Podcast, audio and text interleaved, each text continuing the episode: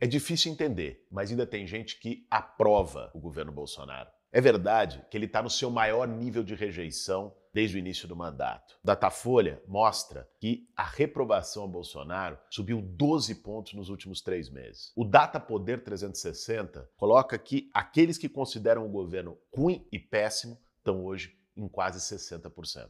Mas se a gente olhar, quase 400 mil mortos, 14 milhões de desempregados, a questão não é nem o aumento da reprovação, é entender como é que ela não é completa na sociedade brasileira. Ou seja, como é que o Bolsonaro ainda tem alguma aprovação popular e o que, que falta para ela despencar de vez. Esse vai ser o tema de hoje no nosso Café com Bolos. E aí, tem tempo para um cafezinho?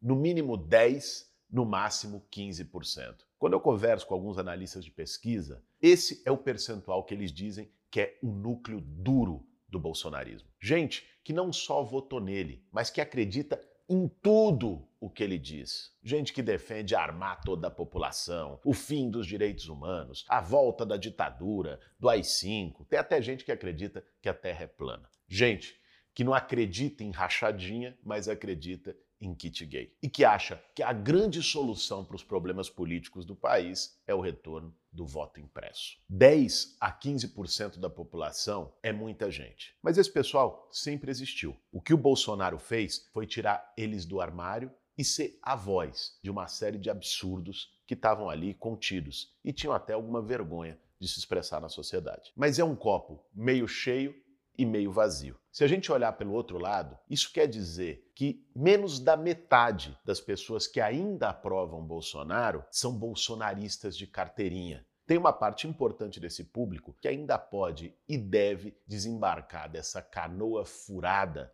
do Bolsonaro nos próximos meses. É o que a pesquisadora Esther Solano chama dos bolsonaristas Nutella. Ou seja, não é o bolsonarismo raiz, não defendem tortura, não acreditam nos filhos do Bolsonaro, não são extremistas, mas ainda estão nesse barco. Eu estava outro dia conversando com a Esther, analisando, vendo essas pesquisas que ela fez. Impressionante como tem um público que votou no Lula, votou na Dilma e votou no Bolsonaro.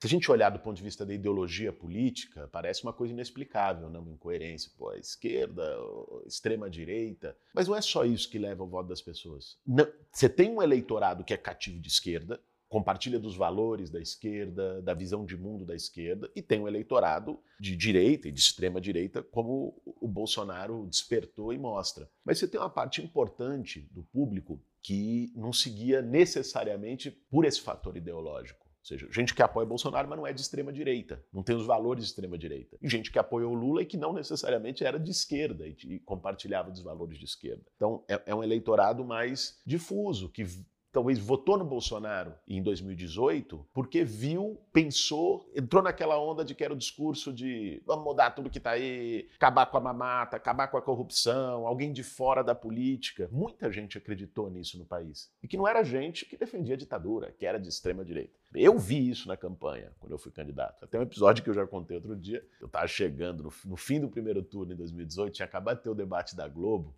Eu parei num semáforo, aqui perto de casa, chegando em casa, parou do meu lado um, carro, falou, pô, você é o Boulos? Eu sou. Falou, pô, eu gostei do que você falou no debate, você botou o dedo na ferida, foi para cima dos caras e tal. Se eu não fosse votar no Bolsonaro, eu votava em você.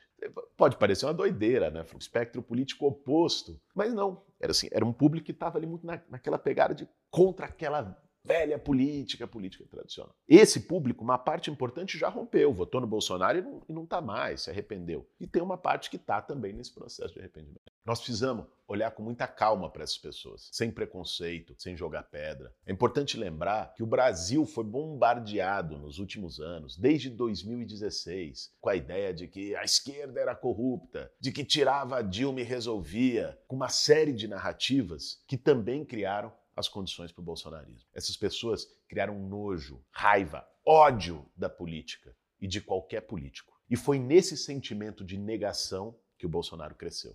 Ele, que era deputado há 30 anos, mamando na rachadinha, conseguiu se vender para a sociedade como um cara simples, que era contra os esquemas, alguém de fora da política, que tenta fazer o que dá, mas que Brasília e os poderosos não deixam. E ele ainda sustenta essa narrativa. E tem muita gente que acredita, mesmo depois de tudo isso, mesmo vendendo um monte de ministério e emenda parlamentar para o Centrão, mesmo com a família envolvida em esquemas milionários de rachadinha, milícia e loja de chocolate, mesmo gastando 2 milhões de reais em viagem de férias em plena pandemia. Aí bota lá uma mesa com pão com leite condensado, uma prancha para segurar microfone para se apresentar como alguém simplório. Mas o fato é que ele ainda consegue sustentar para milhões de pessoas uma narrativa de que ele não é o responsável por todo o caos que o país está vivendo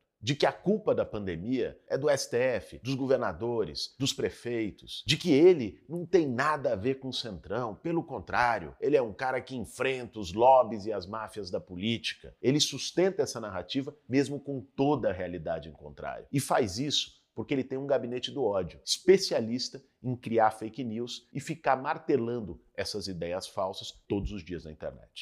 Bicho, e é impressionante como isso pega. A gente acha que não. Quem vai acreditar num negócio desse? O cara fechou com os partidos do Centrão, fez um acordão com Arthur Lira, entrega ministério para os caras. E, e o Bolsonaro é visto ainda como um cara de fora da política, como um cara que está desafiando os poderosos, como o cara que o Congresso não deixa governar, que o Supremo não deixa governar. Mas o pior é que esse discurso pega. Né? É impressionante. Eu estava outro dia pegando um Uber e, e, conversando com o cara, o cara me reconheceu, a gente começou a falar de política e tal. E, e é naquela história do, do, do, Nutella, né? O cara votou na gente aqui para a Prefeitura de São Paulo, né? Ou pelo menos disse que votou. Mas o, o fato é que o cara começou a falar, e a gente conversando de pandemia tal, e, e ele não era um negacionista, com vírus, estava de máscara tal, falava tudo isso, mas começou a falar, porra, mas também não deixa um cara governar. Mas também o, aquele congresso lá é tudo raposa, não deixa ele fazer as coisas. Ele é meio doido mesmo, tal, não sei o que, mas tem uma boa intenção. E os caras não deixam, porque ele é, iria enfrentar o interesse. Aquele Supremo ali é tudo ladrão seja, colou. E, e você sabe por que colou? Colou porque as pessoas têm uma desconfiança das instituições políticas, que é legítima, porque tem um afastamento no Brasil do poder das pessoas. E o Bolsonaro se apresenta como um cara autêntico. E talvez essa seja uma característica, sim, digamos assim, ele é um cara que se expressa de forma autêntica. Pelo menos transparece isso para as pessoas. Quando um cara, ele vai lá e fala, não me deixam, esses lobbies aqui não deixam governar, isso faz sentido no ouvido das pessoas, embora seja contraditório com a realidade. Pô, o Congresso está na mão dele, de algum modo, né? A partir do momento em que ele elegeu o presidente da Câmara, o presidente do Senado, trocou isso por emenda parlamentar na forma mais tradicional do mundo da, da velha política e das instituições, né? ele aprova pelo menos a agenda econômica e agendas políticas importantes para o governo dele no parlamento. Mas ele vende essa ideia, porque isso de algum modo é uma blindagem. O governo dele é um fracasso. O país está destruído do ponto de vista econômico. O, a condição da pandemia é a pior do mundo. E precisa ter em quem jogar culpa, né? Mas mesmo o cara sendo presidente da República e fazendo esse discurso no sistema, arruma sempre um bode expiatório. Uma hora pode ser o Congresso, outra hora pode ser o Supremo, outra hora pode ser os comunistas, mas não deixam ele governar. Mas como é que ele vai conseguir explicar para o povo um governo de merda que ele faz? Ele, ele, precisa dizer que não é culpa dele, que não é responsabilidade dele, que não deixa ele governar. Isso é, isso é contra todos os dados da realidade. Mas cola pega numa parte da população. 22% da população, mais ou menos uma a cada cinco pessoas, considera a condução do Bolsonaro na pandemia boa ou ótima. Ou seja, ele tem caído, mas não despencou de vez. A tendência, com o desastre sanitário, com o apagão da vacina e com a falta de solução para a crise econômica, é ele cair ainda mais. Mas agora, é importante entender as razões dele não ter despencado ainda. Uma dessas razões é que alguns dos maiores e mais populosos estados do Brasil têm governadores bolsonaristas ou que apoiaram Bolsonaro em 2018 e depois se arrependeram. Muitos desses estados também estão erráticos na condução da pandemia. Se a gente pegar São Paulo, o João Dória não é um negacionista, mas não ser negacionista devia ser uma obrigação um dever, não um mérito de qualquer político. Mas o fato dele defender os protocolos e as medidas sanitárias não quer dizer que a condução da pandemia aqui é boa. São Paulo está chegando a 100 mil mortes por coronavírus. Mais do que isso, não basta pedir para as pessoas ficarem em casa. O processo de conscientização é importante, mas está longe de ser suficiente. É preciso, num estado e num país tão desigual como o nosso, dar as condições para que as pessoas fiquem em casa. O governo federal devia ter feito isso, mas alguns governos de estado, sobretudo de estados ricos como São Paulo, também deviam ter feito. Isso significa medidas de apoio econômico. Ninguém que está num ônibus lotado, numa plataforma de trem, de metrô lotada todo dia, está lá porque quer ou porque é negacionista, porque não acredita no vírus. Está lá porque essa é a condição para levar comida para casa. A forma de garantir o isolamento é dar auxílio econômico para que as pessoas possam ficar em casa. A quarentena no Brasil, infelizmente, não foi tratada como um direito, mas como um privilégio de quem pode. O fique em casa sem dar apoio econômico não funciona. Como não funciona para os pequenos comerciantes, empresários, empreendedores que ficaram com as portas fechadas, foram afetados pela pandemia e não receberam nenhum tipo de apoio. Para eles, o discurso bolsonarista cola. Quando Bolsonaro fala numa oposição entre vida e economia, vida e emprego, isso cola para muita gente que está sendo afetada pelas medidas sanitárias sem ter qualquer tipo de apoio econômico. Poderia, por exemplo, ter dado um crédito, capital de giro para os comerciantes manterem o seu negócio fechado, como tem que ser no momento de quarentena, mas sem ir à falência, sem acumular um montão de dívida de fornecedores. Podia ter garantido um complemento para o auxílio emergencial em São Paulo, que tem um custo de vida altíssimo, para que os trabalhadores mais pobres e desempregados pudessem de fato ficar em casa sem passar fome. Então, quando não se associa as medidas sanitárias com as medidas de apoio econômico, isso termina por fazer coro numa parte da população afetada no discurso do próprio Bolsonaro e manter uma aprovação dele de pé. O que a gente precisa hoje é dialogar com aquelas pessoas que não são do bolsonarismo, núcleo duro extremista, mas que ainda acreditam de algum modo no Bolsonaro. Mostrar que ele não é nenhuma vítima do sistema político que não deixa ele governar. Ao contrário, ele é um covarde que não assume as suas responsabilidades políticas como presidente do Brasil. Mostrar que ele não está preocupado com a economia, com os empregos, coisa nenhuma. Não está preocupado